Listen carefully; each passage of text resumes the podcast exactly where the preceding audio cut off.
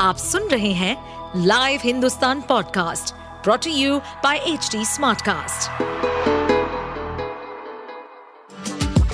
आपका स्वागत है दिल्ली एनसीआर की खबरें पॉडकास्ट में ये पॉडकास्ट आपको दिल्ली और एनसीआर की विभिन्न पार्टियों की राजनीतिक गतिविधियों, महत्वपूर्ण घटनाओं और अपराध के मामलों में गहराई तक ले जाएगा इस पॉडकास्ट में हम विश्लेषण करेंगे उन खबरों और विकास से जुड़ी सभी जानकारी और फैसलों को जिनसे देश की राजधानी और उसके लोगों पर गहरा प्रभाव पड़ता है। ये अरविंद केजरीवाल को फंसाना चाहते हैं। किसी भी तरीके से अरविंद केजरीवाल जी को राजनीतिक रूप से ये खत्म करना चाहते हैं। और प्रश्न ये उठता है कि भाई ये क्यों कर रहे हैं? आपके सामने ही होगा कि इन्होंने पूरी कोशिश लगा ली सही तरीके से चुनाव में हराने की, दिल्ली में ये फेल हो गए।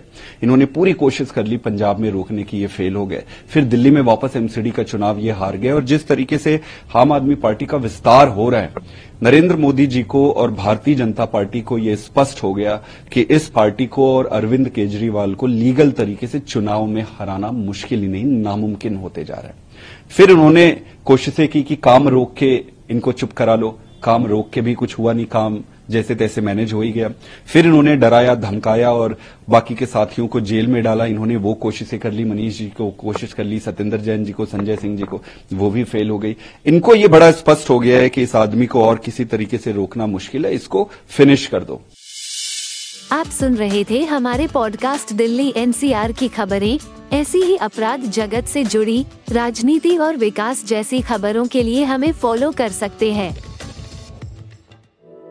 इस पॉडकास्ट पर अपडेटेड रहने के लिए हमें फॉलो करें एट एच डी हम सारे मेजर सोशल मीडिया प्लेटफॉर्म पर मौजूद हैं।